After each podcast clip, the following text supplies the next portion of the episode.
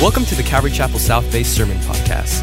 We are a large, multi ethnic, multi generational church in Los Angeles, California, and we'd love to have you visit us for a service if you're in the LA area. Visit ccsouthbay.org to learn more about us and to find out service times. If you have any questions, shoot us an email at hello at ccsouthbay.org. Enjoy today's sermon, and we hope to see you at church soon.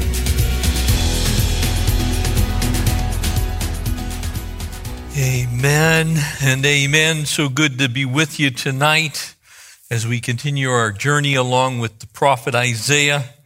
And tonight, chapter 25. You might remember last time in chapter 24, we see this incredible picture of the world as it was during Isaiah's time, and it, as it is in our time. It was a world that was upside down.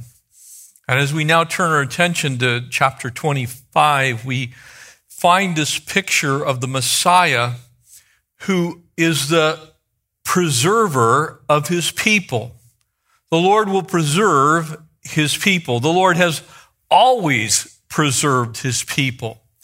And no matter what the storm that you're going through, no matter whether we're talking about this particular picture, which is the very last days, or whether it's the storm that we're facing currently, maybe it's the economy, your job, perhaps it's your mortgage, your home, maybe it's that coronavirus has actually come into your house, maybe you actually have had it, or someone in your home has had it. Uh, perhaps it's the, the things that we're facing as a nation and as we seem so divided and so uh, torn apart, really, in the fabric of who we are as a people. The Lord has a plan in every single storm. And he will certainly have a plan to preserve his people in the very last days, a time that uh, we call the time of Jacob's trouble. We know it ultimately as the tribulation, the final three and a half years of that seven year period that Daniel called that final week, uh, that we know as the Great Tribulation, which will culminate with several events that will come in very rapid succession. The Antichrist will rise. He'll build this incredible kingdom that will look like a kingdom of peace, and then he'll declare war really on all of humankind. And the Bible says that the children of Israel will even be saved during that time. But the prophet Jeremiah, in Jeremiah chapter 30, calls that time the time of Jacob's trouble. And it says there in verse 4 And now these are the words that the Lord spoke concerning Israel and Judah.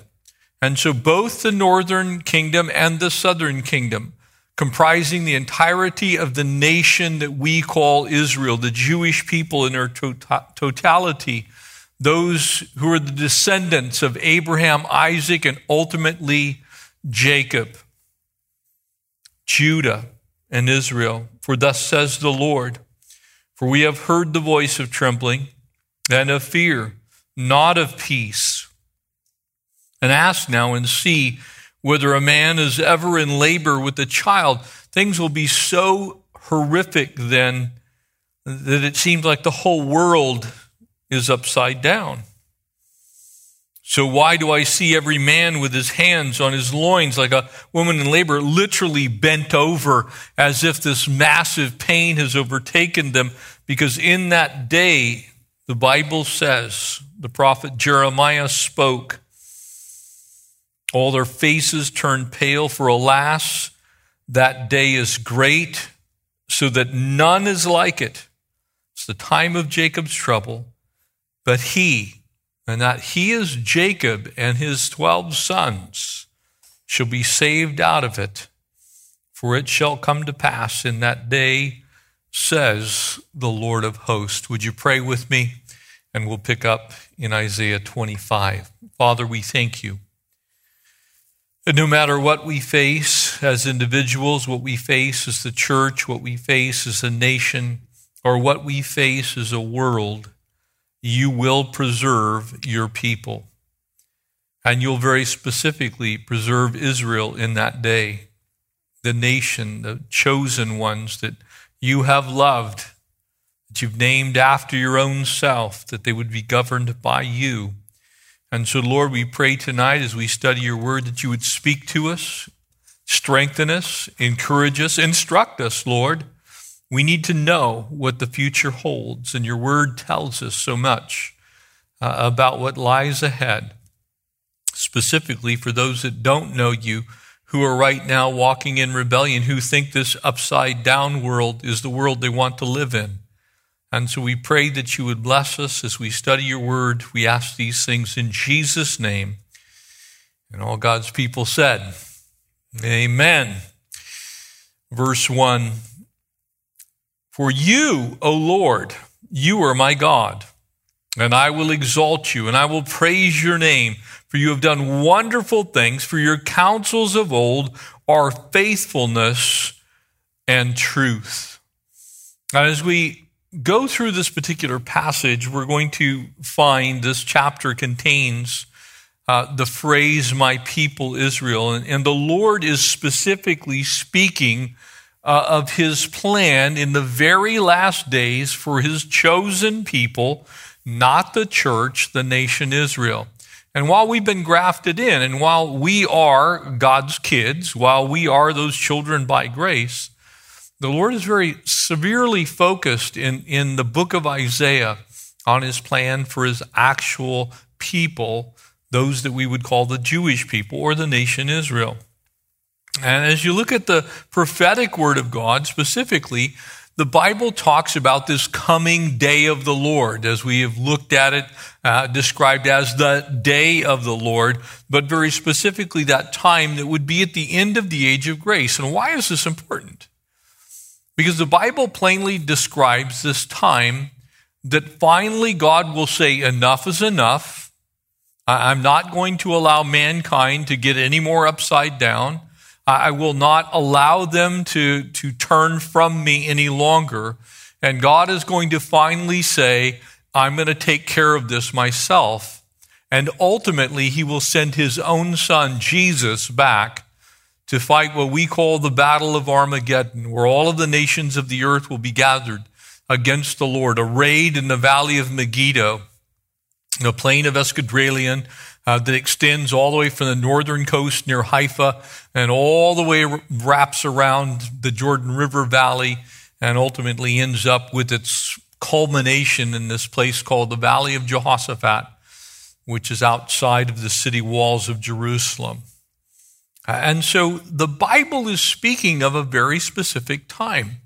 Uh, and praise the Lord, as it does so, it speaks of a time that is still tonight yet future. And so as he's dealing with the nation Israel, as he's dealing with that time that the apostle Paul in Romans chapter 11 reminded us that in that day, all Israel will be saved. They that call upon the Lord. And so during this time, the Lord is speaking uh, of the day of the Lord in a very general sense, but he's really reviewing uh, what we would call a global calamity or a global judgment. And as we saw in chapter 24, the Lord always judges his enemies. We, we don't ever slide. And so you can either be judged today by receiving Christ in grace, or you can try and work those things out with God when you meet him. And you don't want to do that. You want to receive his grace and be saved and be judged by the blood of the Lamb, having covered your transgressions. But many in the world don't want anything to do with Jesus. And so God will have to ultimately, and in a final sense, the great white throne judgment, he's going to say, Look, you never knew me, depart. And those people are going to be cast into the lake of fire with the Antichrist, with Satan himself, and with all of Satan's angels. And so God is now speaking of a time when he's going to carry out that judgment, when he's going to pour out his wrath. And while these chapters are, are horrifying to some degree uh, for all people, they don't have to be horrifying for you because you live in the age of grace. If you're listening right now, you can believe on the name of the Lord Jesus Christ and be saved. And rather than think about facing the judgment of the Lord and needing to be spared from the wrath that is to come, you can simply walk in His grace and know that you'll be coming back with the Lord when He returns instead of facing the Lord as an enemy. And so we see this day of the Lord that's spoken of, and Jesus makes mention of it uh, in what we call the Olivet Discourse. This is this time when he spoke in Matthew 24 and Mark 13, uh, Luke chapter 21, as he speaks of these conditions that would, that would be the conditions that would be at the end when the Lord finally says, Enough. And of course, the general things there are wars and rumors of wars and famines and pestilence.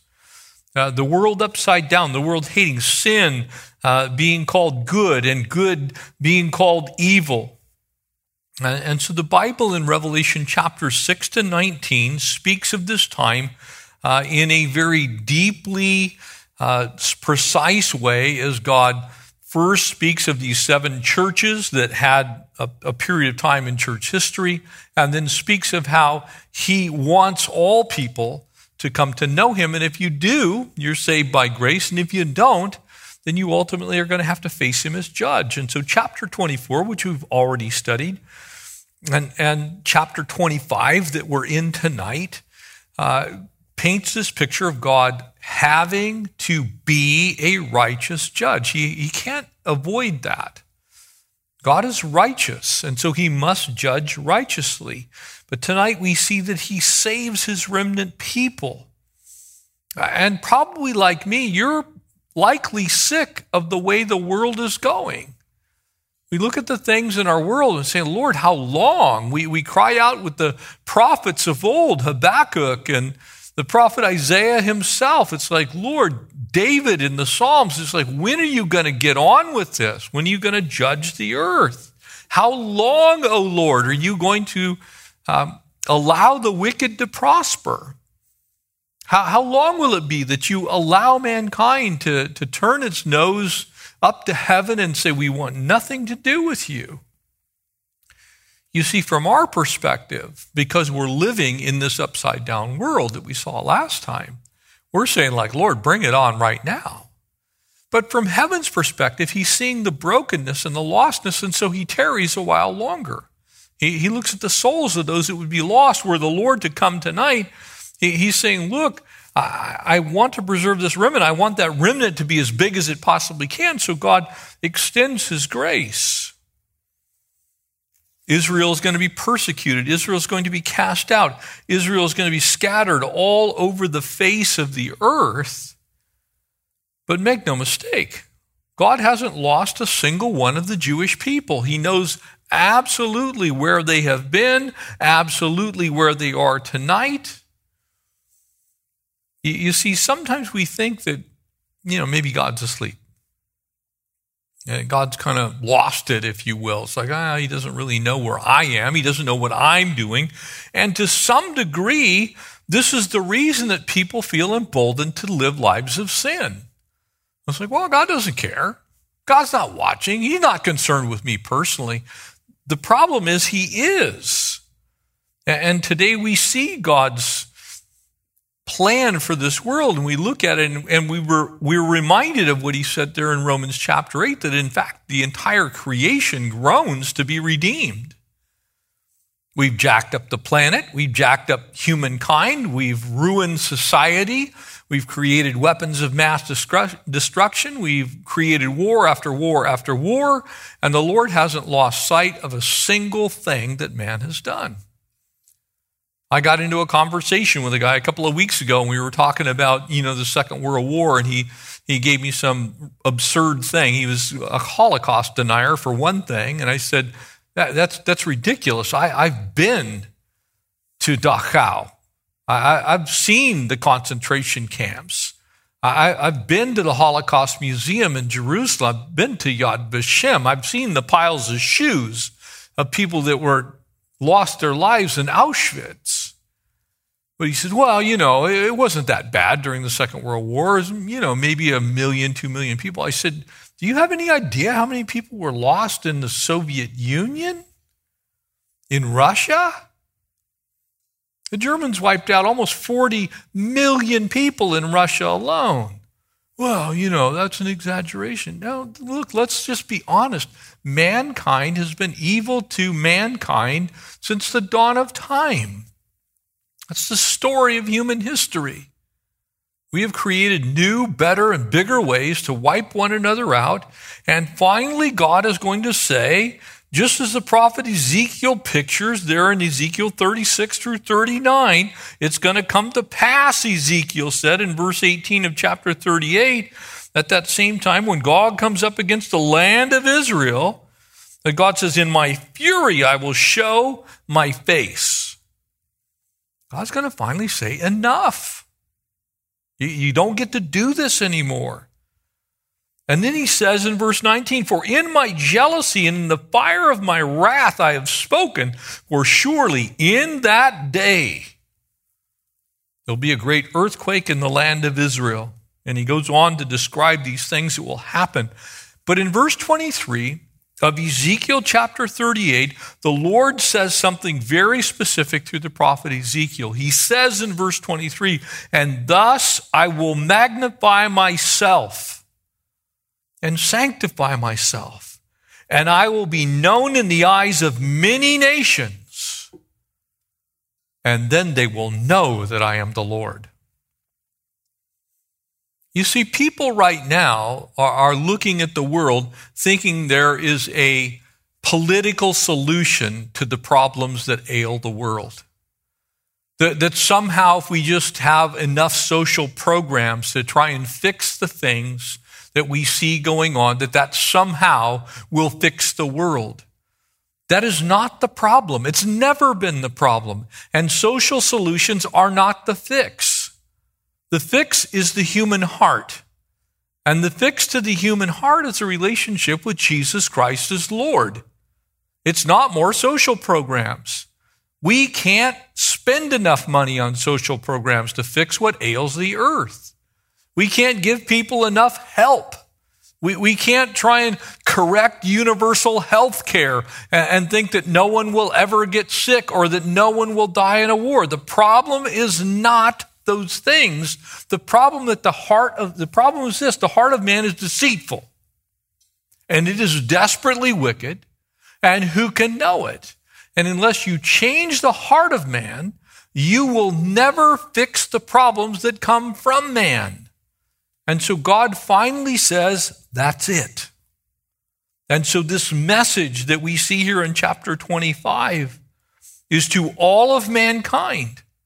And God is saying sin and rebellion has drastic consequences. It has consequences in our world. Our world is a mess. And whether you believe in climate change or global warming or don't, whether you think it's exaggerated or it is not, I can tell you a vast majority of the world is radically polluted. It is not the way God intended it. The, the lakes that were once clear and clean are, are now filled with all kinds of things that have floated down from the atmosphere.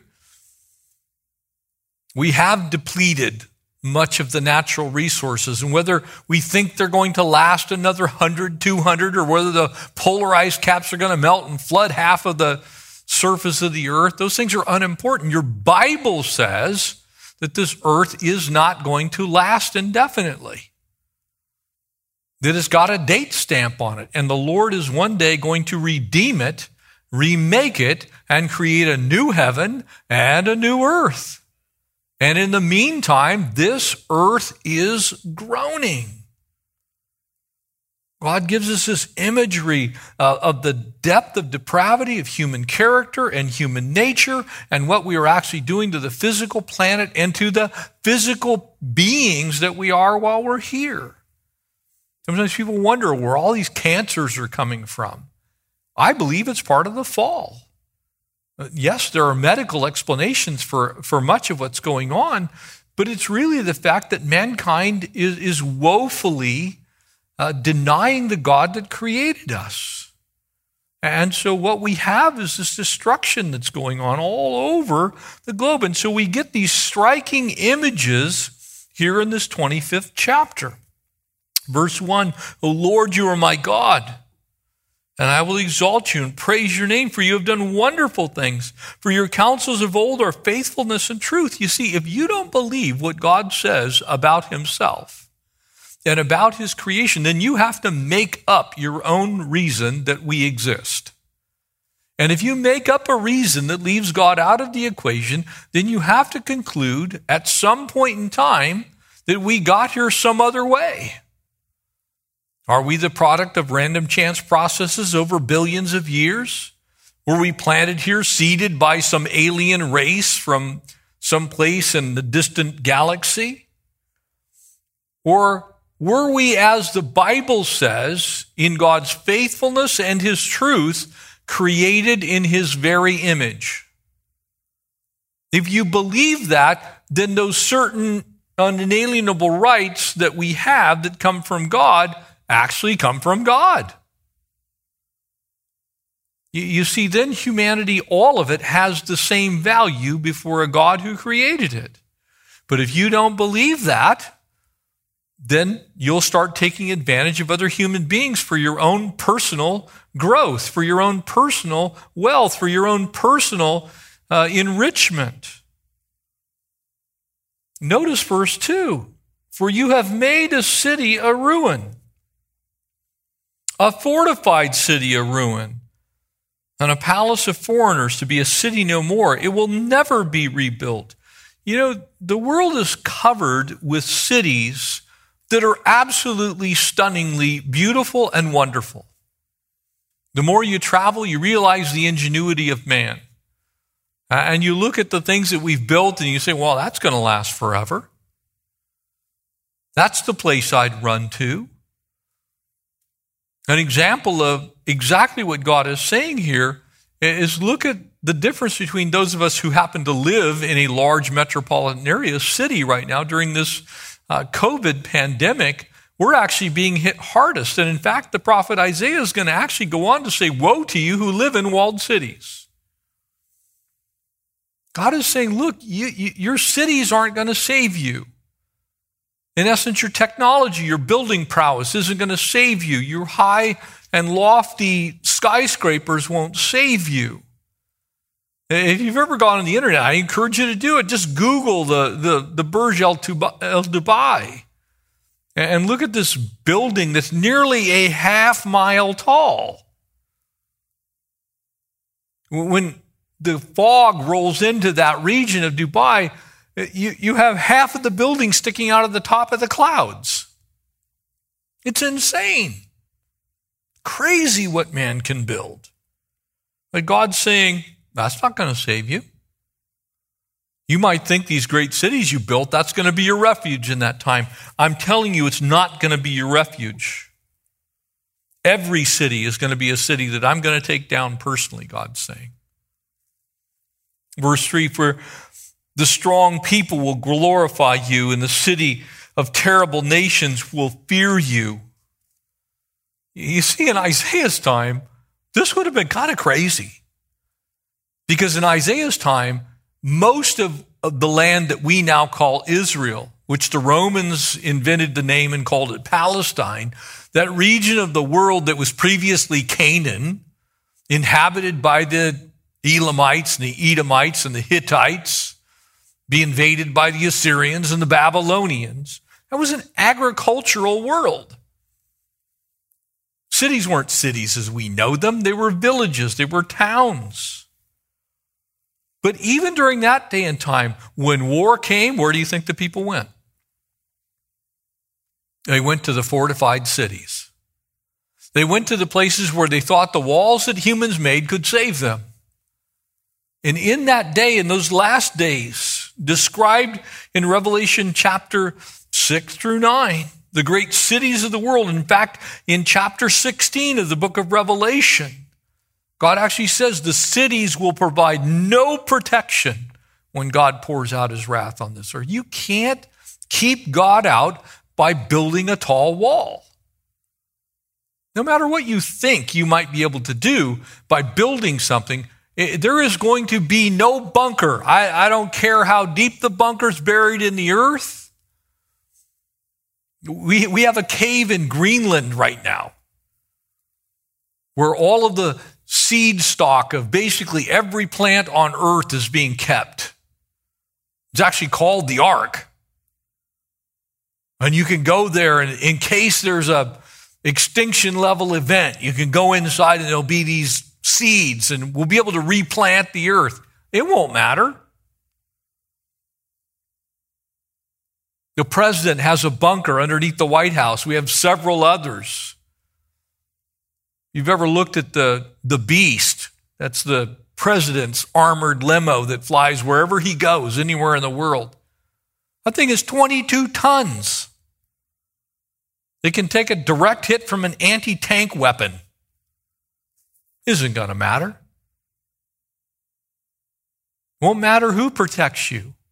There will be no force on earth that's going to stop the King of Kings and the Lord of Lords when God says man's reign of sin is over. He's going to deal with everyone everywhere, no matter what building you're inside of. No city in that day will withstand the judgment of the Lord, but God is going to protect his people.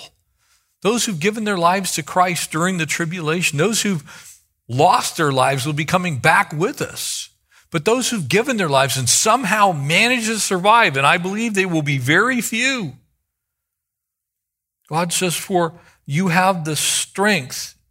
You have been strength to the poor, a strength to the needy in distress, a refuge in the storm, a shade from the heat, for the blast of the terrible ones, the demonic ones, is as a storm against the wall and you will reduce the noise of aliens and the heat in a dry place as heat in the shadow of a cloud and the song of the terrible ones will be diminished. Basically, the Lord is saying, I'm going to be your refuge and strength. I'm going to fulfill that promise of Deuteronomy 32. You won't have to worry about. It. I'm going to be your fortress and your strong tower. God Himself is our refuge. This world is not our refuge. Our bank accounts are not our refuge. Our relationships with others, not our refuge. No military is our refuge.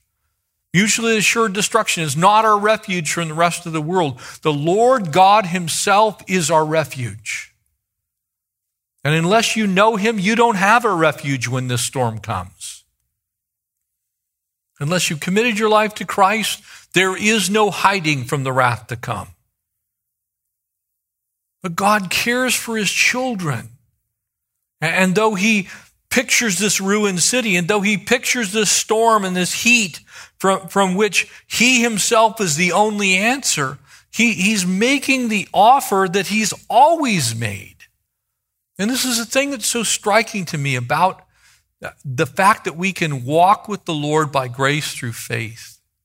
That he's saying, Look, I will be today your refuge and your strength.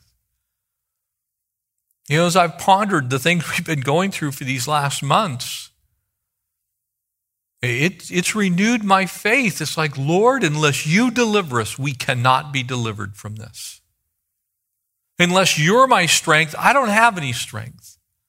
I've gotten to the end of myself so many times, and if you want to ask Connie when you see her, you have to leave your mask on. But if you ask her, she'll tell you, I've just, I've broken down and just wept. It's like, Lord, what are you doing? And he reminds me, I'm your refuge. I'm your strength. I'm your strong tower. I'm your mighty one. I've got this. I have a purpose in all things. Don't forget that Romans 8:28 promise, Jeff. That, that applies to you right now. All things working together for the good for those who love God and are the called according to his purposes. That promise is for the church. But you know what? That promise is for those whom Jesus Christ is Lord. All things do not work out for the good for anyone other than those whom God loves. The end is really bad if you don't know Jesus. Let me be blunt. If you don't know Jesus, you should be scared to death tonight. Because if the Lord calls the final inning of the baseball game and says, okay, I'm sending in my closer. His name is Jesus. Which, praise God, I think we're going to have some baseball here at the end of the month. When the closer comes in, when Jesus says, look, it's the end of the game and we're going to win this thing, he's like the heavenly Kenley Jansen. He's going to come in and he's going to strike out the side. He's going to strike out every single army. No one will stand against him. And you may be thinking right now that your intellect will save you. It won't save you. Your money will not save you. Your powerful relationships with people on this earth will not save you. The only thing that can save you is the grace of God in Christ Jesus as the Lord. And if you don't have that, then you don't have anything. It's over for you. But the flip side is God saves all of his kids. No matter when, no matter where. And the picture of this is throughout Scripture. The first one that we see is in Genesis chapter 6 through 8, and it's the story of Noah. God looks at the world, and remember what God says about the world. He says it is continually evil. And God says, I'm, I'm going to have to start over. But there is a righteous family on the earth. And God saves that one righteous family out of all of humanity. God knows those who are His. That's what He says Noah, there's going to be eight of you, you and seven family members. That's it. But he saved them. And he prospered them. He kept them. And he was their refuge from the storm inside of the ark. God guarded Israel. When his judgments fell, when they were in captivity, they'd spent 400 years in captivity. A story there in Exodus 8 actually continues all the way through chapter 12. When you look at that story, you're thinking, man, the Jewish people are dead. They're going to die in Egypt. Pharaoh's just going to kill them all off. They're going to make bricks and they're going to be gone. What happens? The Lord says, I will come and I will avenge. All you need to do is believe by faith that that blood on your doorpost, the windows of your house, that that blood covers what needs to be covered. And I'll save you. And everyone under the blood was saved. The Lord cares for his kids. The same is true in the book of Joshua in chapter 6. Here's, here's this woman you think God would not save. She kind of had a bad reputation. Now, I, I don't know how many of you ladies tonight are hoping that you can just say your name and then the harlot. But she was known as Rahab the harlot. It was kind of like that was her middle name, I guess. I don't know. But it meant then what it means now. But she was a redeemed woman who had had a checkered past. She's a woman who loved, she's in the lineage of Jesus himself. So it doesn't matter where you've been, it just matters that you're his. That you've committed your life. And she believed by faith and her family, and when Jericho fell, she was saved. So was her family all the way to the book of Ezra. And here Judah's taken into captivity in Babylon, but God saves a faithful remnant. God cares for his kids. And no weapon fashioned against us will prosper. That's the whole context of Romans chapter 8. There is no condemnation to those who are in Christ Jesus. All things work together for the good. It's a beautiful fulfillment of what we'll see at the end of this book. When, when we finally get to the end of the book of Isaiah, when we get past chapter 52 and 53, these incredible messianic passages in chapter 54, nothing can separate you from the love of God. Nothing. If you're His, you're saved.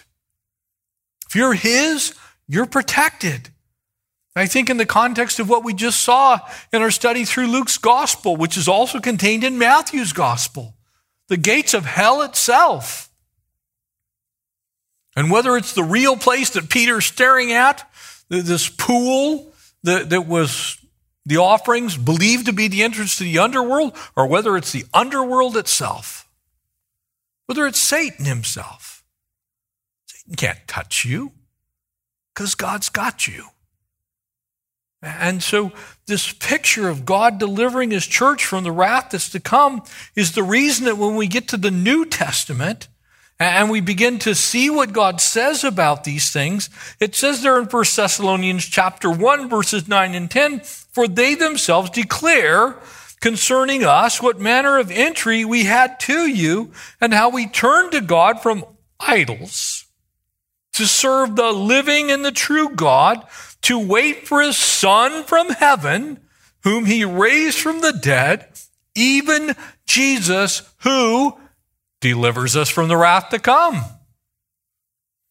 For God didn't appoint us, verse 9 goes on to say, to wrath, but unto salvation through Christ Jesus our Lord, who died for us, that whether we wake, whether we're actually still alive or we sleep, we've gone home to heaven, we should live together with him.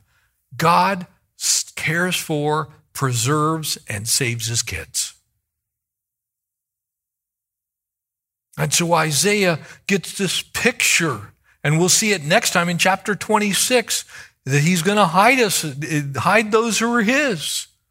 The Jewish people are going to be hidden. The Lord's going to be his dwell, their dwelling place. And so that we might understand that, he gives us a contrast between this incredible great feast and that which will happen to those who don't know him.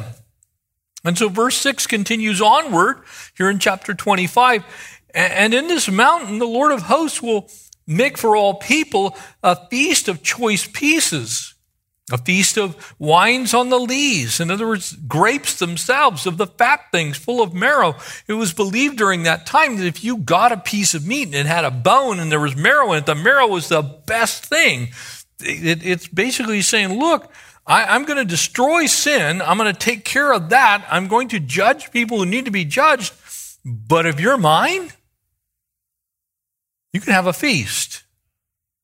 If you're mine, you're going to be saved from the wrath to come. If you're mine, you're going to be at the marriage supper of the Lamb. You don't need to worry about what's going to be happening here on this earth. And he will destroy on his holy mountain the surface of the covering cast over all the people and the veil that is spread over all nations. You see exactly what the, the apostle Paul understood, and we'll get there in a moment.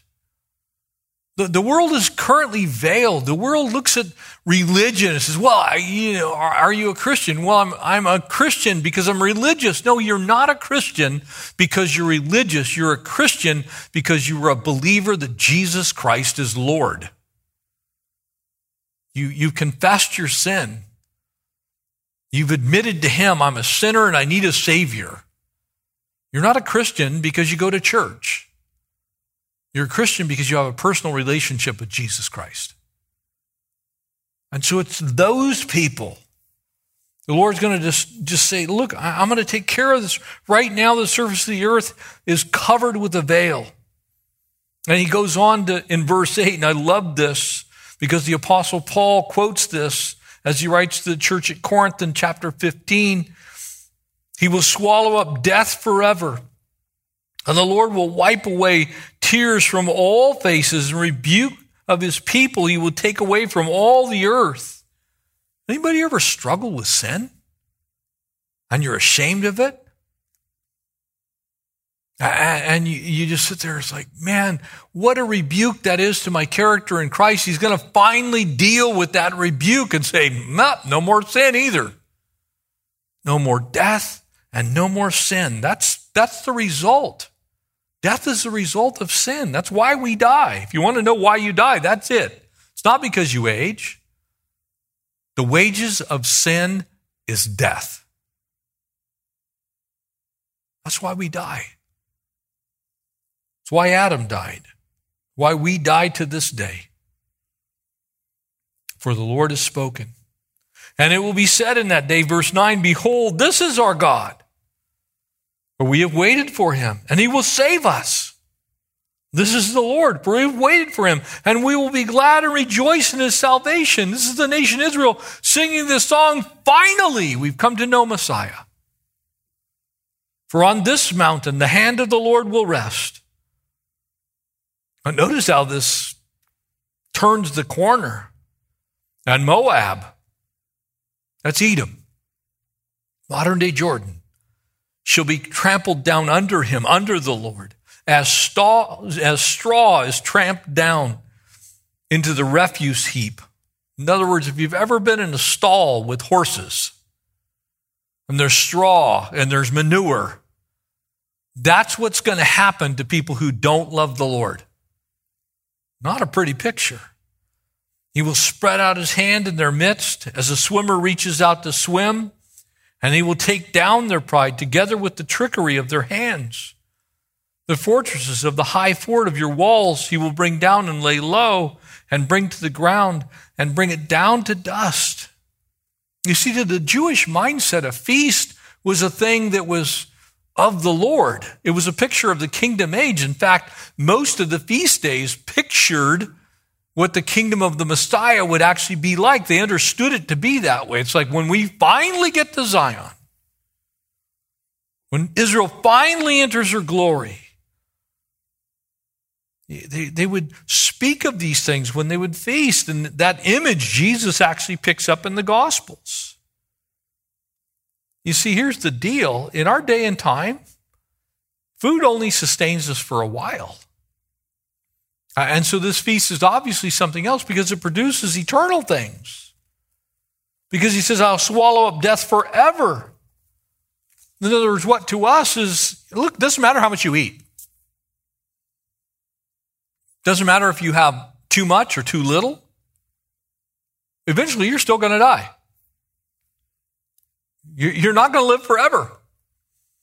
I don't care if you're vegan. I don't care if you're free range everything. I don't care if you take every vitamin supplement known to man. I don't care if you have the best medical care available to humankind.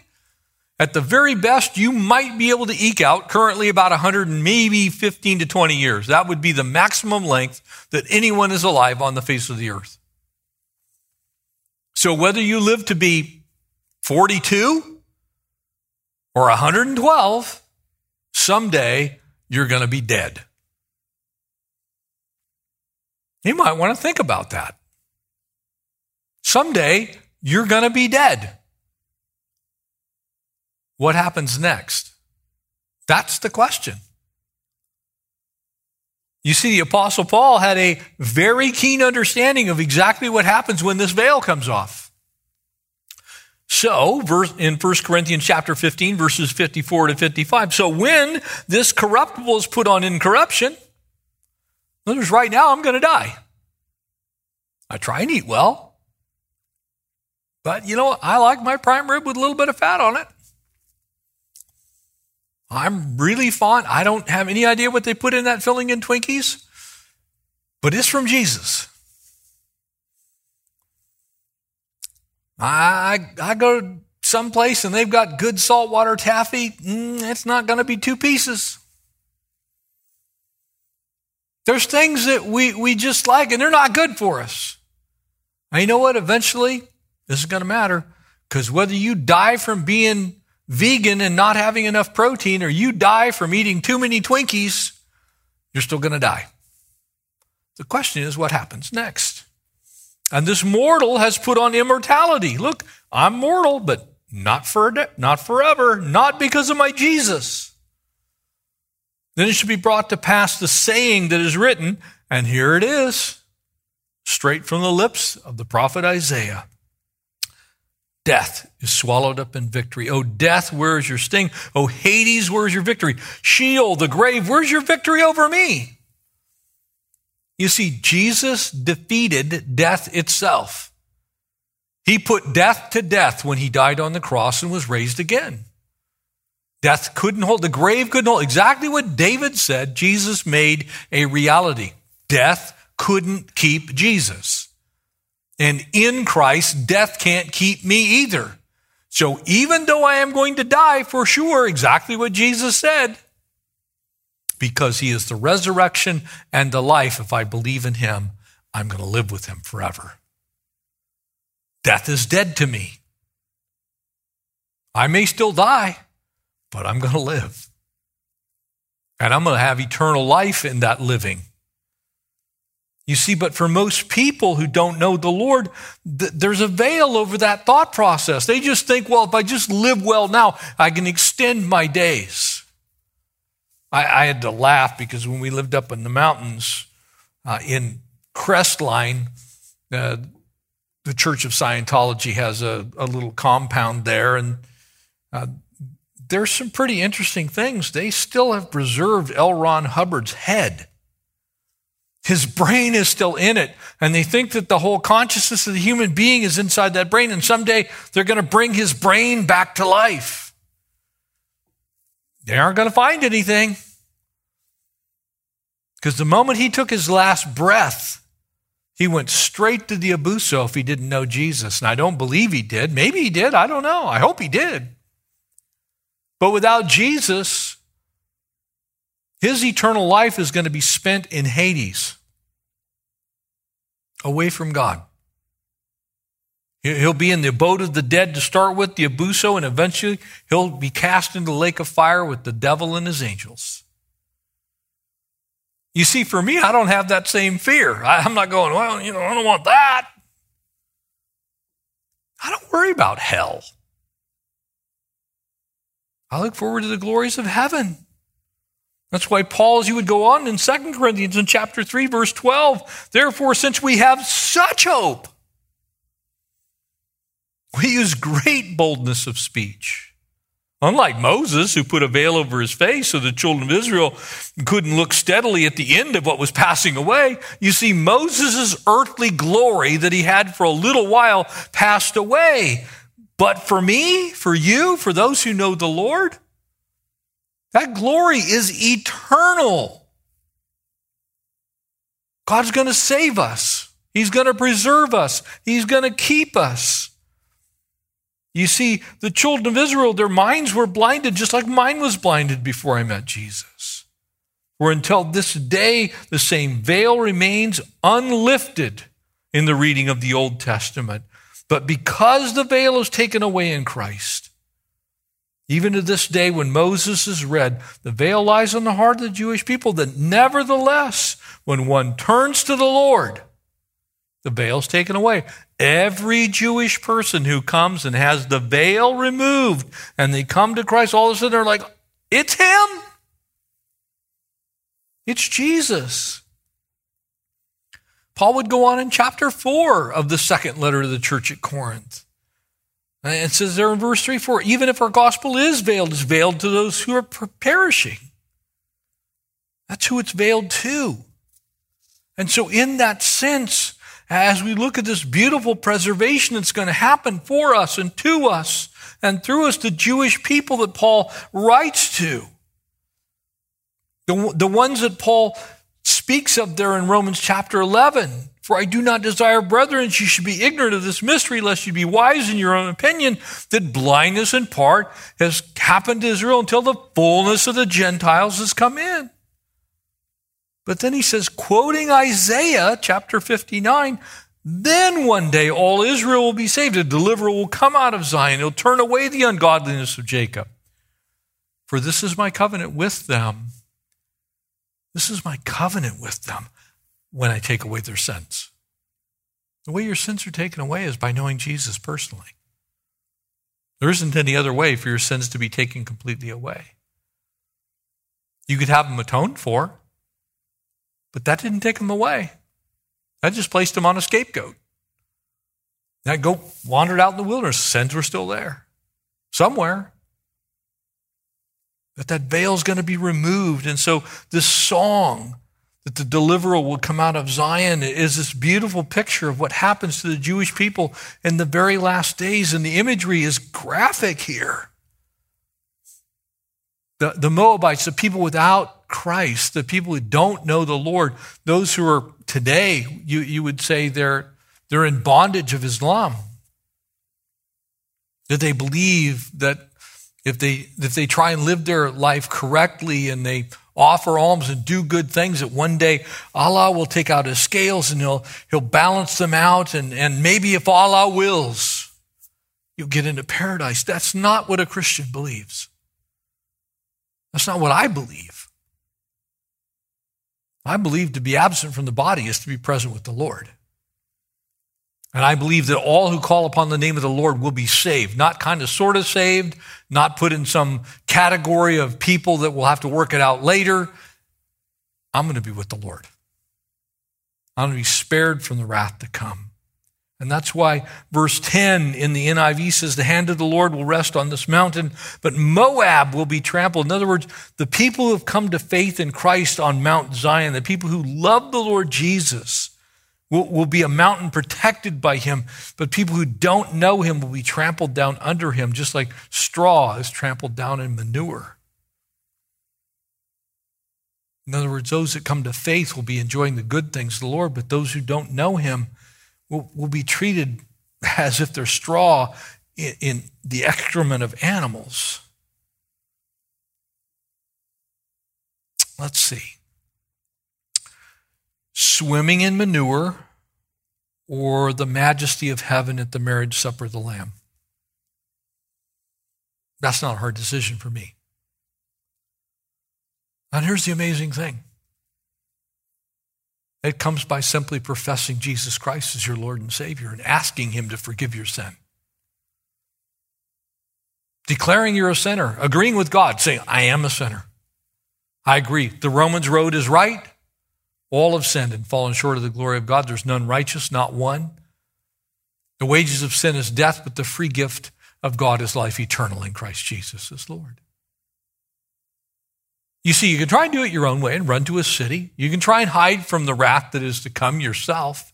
You can build a bunker. You can buy some property in Montana. You, you can build a bomb shelter. You can try and figure it out some way. You can store enough food for 10 years hoping that once the final disaster comes, you'll pop out and you'll be part of the repopulation of the earth. It's not going to happen. You don't know Jesus, it won't matter where you're hiding. You're either saved by his grace or you're going to be crushed by his wrath. The choice is yours. That's not a hard choice. It's an easy choice because he'll give you the faith to believe if you just simply cast your cares on him. Believe in his name, and you will be saved. I don't have any intention of going through the tribulation. People ask me all the time, well, like, oh, the church is going to go through the tribulation. No, the church isn't going to go through the tribulation. The Bible says he saved us from that. Do I deserve to go through a tribulation? You better believe I do, because I'm a sinner. I deserve it, but I won't get it. That's how great the grace of God is. And I pray you know that great grace tonight and that you'll walk in it, rest in it, trust Him because He does save His kids. He absolutely redeems those and saves those who are His. He, he will not let you perish because He loves you as long as you love Him. Father, thank you for tonight, and we pray that, Lord, those that are listening, there might be some tuned in and they've heard the gospel message maybe for the first time. They didn't even know that you could have a personal relationship with Jesus Christ. And we, we just ask, Holy Spirit, right now, that as we have pastors that are waiting online, would pray with and talk to those who might have questions.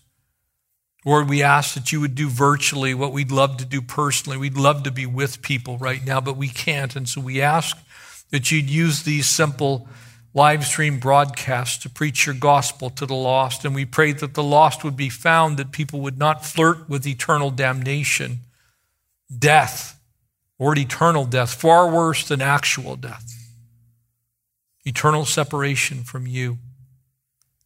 But your word declares to us that you desire that all should be saved, that all should come to the knowledge of repentance. And you offer for that the free gift of faith, that if we will believe on you, we'll be saved. And so, Lord, I pray for those that don't know you, that they would right now, in the quietness of their heart, just confess their sin and invite you, Jesus, to come in and set up home to be their Savior and Lord. Father, we thank you for sparing us from the wrath to come. We look forward to that day when you take us home. Lord, we'd love for this pandemic to be over, but more importantly, we'd love for your kingdom to come and your will to be done. So we pray, even so, Lord Jesus, come quickly. Father, thank you for loving us. Thank you for saving us. Thank you for bringing us into your home and making us your own. You've done that by grace and through faith, and so we rejoice in it. Save those who don't know you tonight. We ask all this in the wonderful name of Jesus. Amen. Thanks for listening, and we hope you were encouraged by today's message. If you have any questions or just want to check us out, make sure to visit us at ccsouthbay.org. God bless you guys, and we'll see you next week.